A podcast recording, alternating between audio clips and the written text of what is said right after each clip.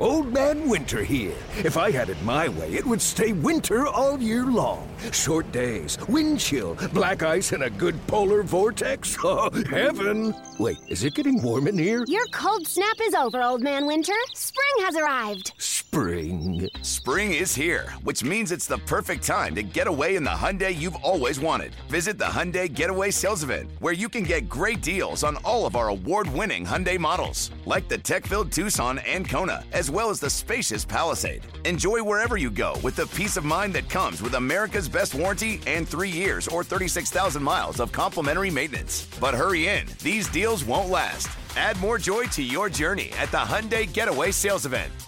Now get 0% APR or up to 1500 bonus cash on the Hyundai Tucson. Now, during the Hyundai Getaway Sales Event. Offers end soon. Call 562 314 4603 for details.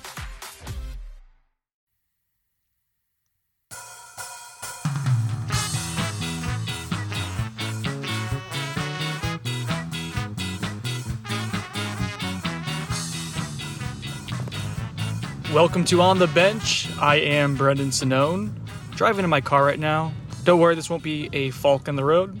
This is going to be kind of a different format of podcast as we recount our tour of duty experience. And that's not to say that I was uh, participating in tour of duty. I could barely stand today. Uh, but yeah, uh, we are going to sit down, have some breakfast, uh, do a little Maple Street, get some biscuits in our tum tum, and uh, talk about what we observed today. It's going to be Chris Nee, Zach Blaustein, Brett Nevitt. We had Kev join us as well, but he had to go to work. And uh, Dane never woke up. This is a public shaming that he uh, he missed us, and and, that, and that's fine. You know, I'm not mad, passively aggressively angry at Dane at all. So, anyways, relocating to Maple Street right now. Going to sit down. Oh, Zach's driving right past me. Oh my God, he's speeding. He's speeding. He's gonna get us in a car accident. What an idiot. All right, I'm gonna go pay attention. We will start giving you some thoughts on tour of duty when I come back in like a second. Zachary is the first one to show. Dane did show up, very mopey, very down on himself. He's gonna need a hug later today. And then he had to go to class two minutes later, so I'm not really sure why he showed up. But anyway, Zach is here now. We're going over really quick observations and initial thoughts. Zach, what was your your biggest takeaway? Just that I think FSU once again hit on pretty much every piece of their uh, newcomer class between both the high school and, and, transfer ranks, especially the transfers that we got to see today. Only who, who stands out the most among the transfers? If you play like two or three, just to, uh, yeah. to pinpoint. I, I, guess on offense it would be Jaheim Bell and uh, Casey Roddick for me. Okay. Um, Jeremiah Byer is a close like third, um, but he's yeah those two guys were really impressive to me. Jaheim Bell just looks like like exactly what you're trying to recruit at this at this level of football. Uh, at one point, Jaheim Bell was standing next to Deuce Spann. It's not really like Deuce Spann's fault because he's a lengthy wide receiver and that's kind of his build. But I think you could take both of Deuce Spann's calves and combine them, and it would have been one of Jaheim Bell's. Yeah, Thoughts. I mean, he's yeah, I, I I can believe that he's just a massive human being. Um, on the defensive side of the ball, I thought Gilbert Edmond looked good. Um, you know, didn't get to see some of the other guys, but like Darrell Jackson, like was was pretty impressive for just how big he is. Like he moves pretty well and gave consistently good effort throughout the day or throughout the morning. So I was impressed by that. But yeah, overall the, the transfer class is just really fun to watch. And, and you know, Brendan and I were talking a little bit before you, you put on the record button, but it really does seem like all these guys are going to come in and, and have a chance to start for Florida State this upcoming season. Buyer Sonnone, sponsored by the Turner Group. Shout out the Turner Group. Sorry, Colin. Thoughts on the banjo, buy or Sonnone? Buy the banjo. There's no way they can hear that. They can hear it. I will say though, I think that kind of does expose like who's athletic and who's not. Because some guys just look so unathletic. They're Call them out. Call, Call them out. out by name. I always think the looks like he can barely move. All right, we may have to edit that part out. Is this actually being recorded right yes. now? Yes. Oh gosh. I don't know. There's no pressure, Brett. I thought Lundy thoughts? looked like he was moving good. Who did? Lundy. Who's Lundy? DJ Lundy. He looked fast. Oh, I don't know if I'd say fast. Say quicker than before. Oh my God, is that Pat Burnham with the Osceola? Oh, oh my gosh. I don't know. competitions here. I told him, like, I think if I did that, I couldn't walk the next day. How many lunges do you think you could do, Chris? Let's do do lunges to go order. I did the full outfield at Tom Brown with Carter the other day, Oh. to and from. So that's probably probably 130 yards worth. You're getting there. That's pretty. Killed me the next day. The language that's occurring right now is creating a lot of editing for me. Zach, you seem to be the only one playing along right now. Let's talk about Hykeem Williams. I thought he looked good. Um, I think he's still getting into the the mix of things with conditioning. Uh, I think you know, obviously, as a incoming true freshman, a guy that's never been in a college, you know, strength and conditioning program, it's always tough. Um, but I mean, when he's at his best and not super winded, he looks like a, a five star type of uh, caliber of player. Who was the number one player to stand out to you, Chris? Jeremiah Byers was one that immediately stood out to me. Large human who moves well, completely looked the part. A little bit of a belly on him, but he handles it just fine. He got It doesn't through seem to everything. matter, right? He got through everything the entire hour and a half, roughly, that we were there, and looked fine at the end. Looks like a guy completely prepared to play a lot of snaps at this level. Did you see him? He jumped in on the defensive line uh, drill at one point and raced them. I did not catch them. that, but yeah, I mean, I think it speaks to the general view that newcomers, guys that transfer in here, they know what they're getting into and they're prepared for the work, and that's a credit to the staff of evaluating not only the player from an on-field perspective, but also like their makeup, what they're capable of doing, and you know him, Casey all three of those transfer linemen, Keiondre Jones being the other one, uh, Kyle Morlock to a degree, Jaheim Bell certainly, you know, I'm probably forgetting Braden Fiske for what he was able to do. They all look like guys that are completely comfortable with what they're jumping. Fentrell Cypress, another one who definitely stood out, probably behind Byers, the next guy that stood out most to me because, well, he looks the part. He 100% looks like a guy who's prepared to play at a high level consistently. You know what he can do on the field on Saturdays, but when you see a guy come in there, work the way he did, where it looks easy for him an hour, hour and a half into it, when a lot of other guys have hands on hips or just struggling because it's a lot of work. Cypress looked like he was fresh as the minute he walked in the gym.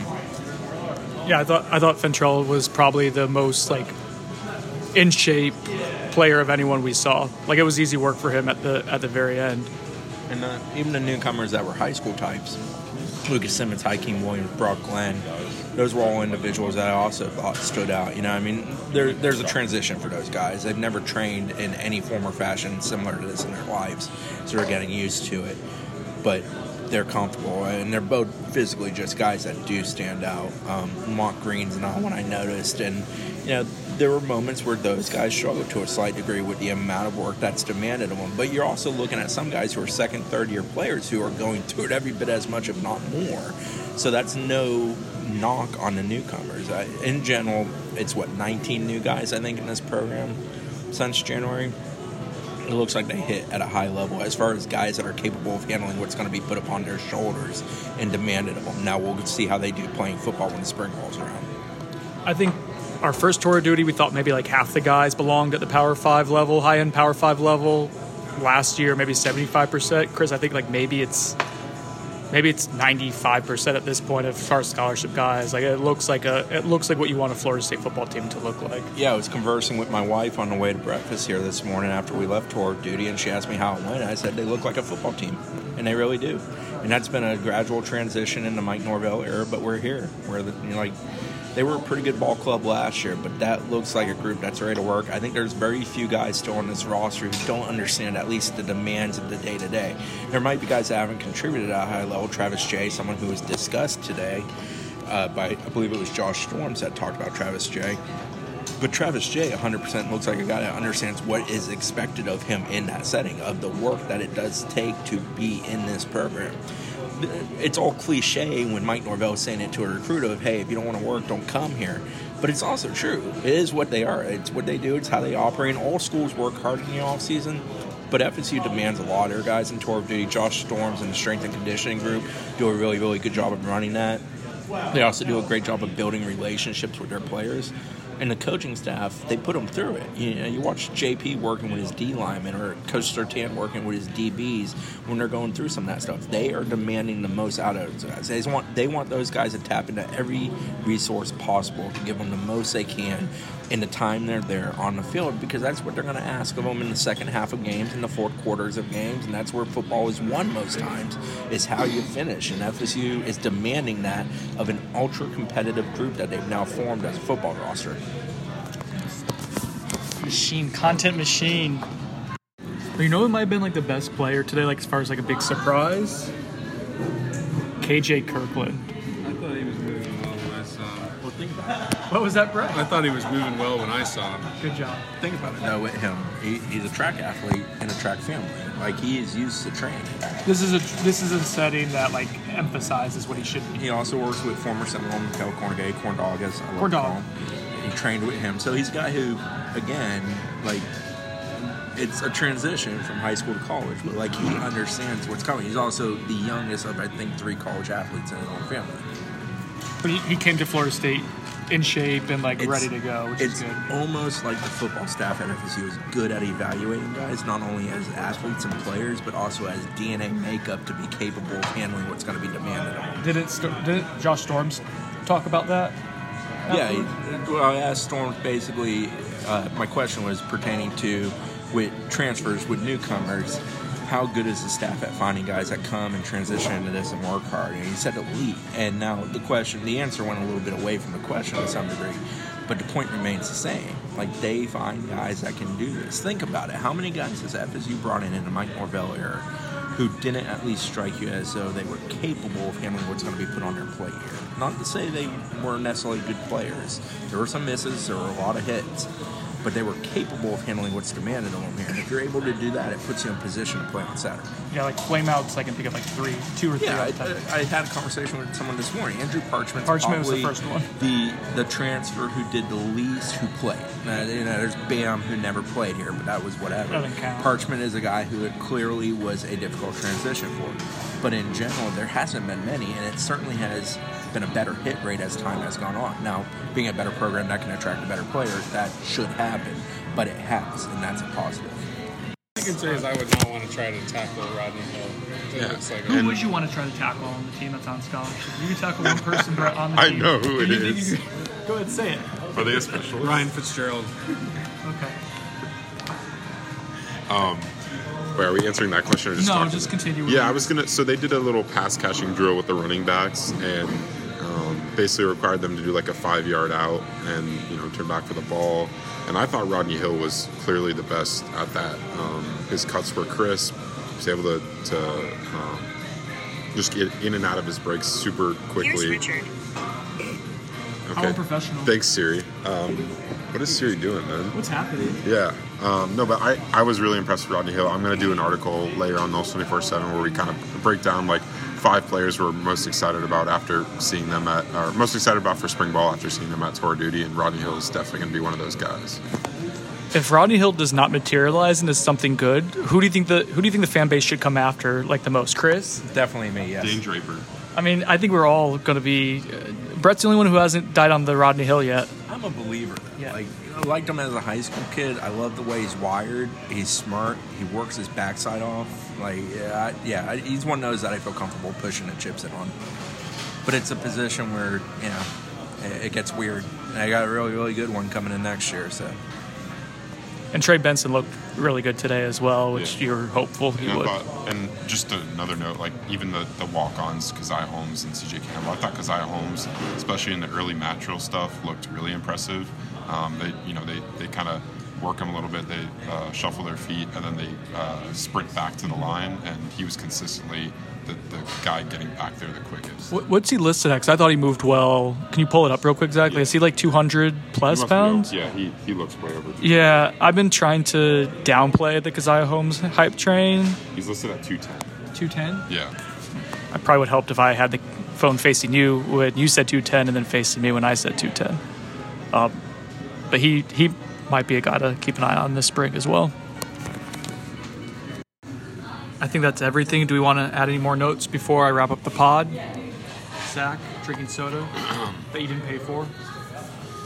That's Okay, a life, Jameis. That's a life hack. Um, you know, Tallahassee business is just like just like to take care of me. No, I'm kidding. Um, but you know, it was a fun thing. Too early in the morning, uh, Tour duty was, but you know, shout out to all the players and coaches that get up and do that every week. Couldn't be me, um, especially you know as a college student. But we have fun, fun, fun time out there, and, and I'm excited for spring ball on Monday. Brett, anything you want to add? We'll see what FSU baseball has available in the bullpen this weekend.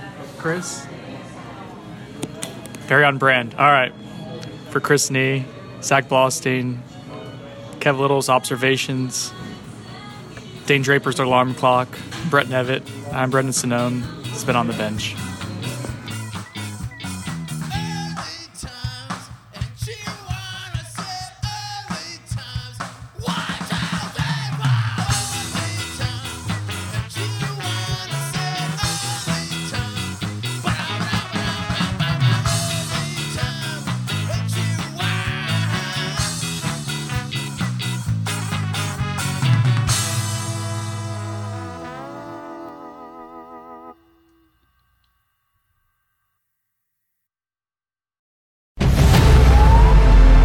CBS Sunday. You collect rewards, right? This is how I make my living. When something is lost, Everyone's looking for something. he finds it. You strong swimmer? So so. So so. So so's okay. Justin Hartley stars. How you survive? You make quick, smart decisions, and you never let panic take the wheel. Sounds cool. It is cool, actually. Very cool. Tracker. New Sunday on CBS and streaming on Paramount Plus.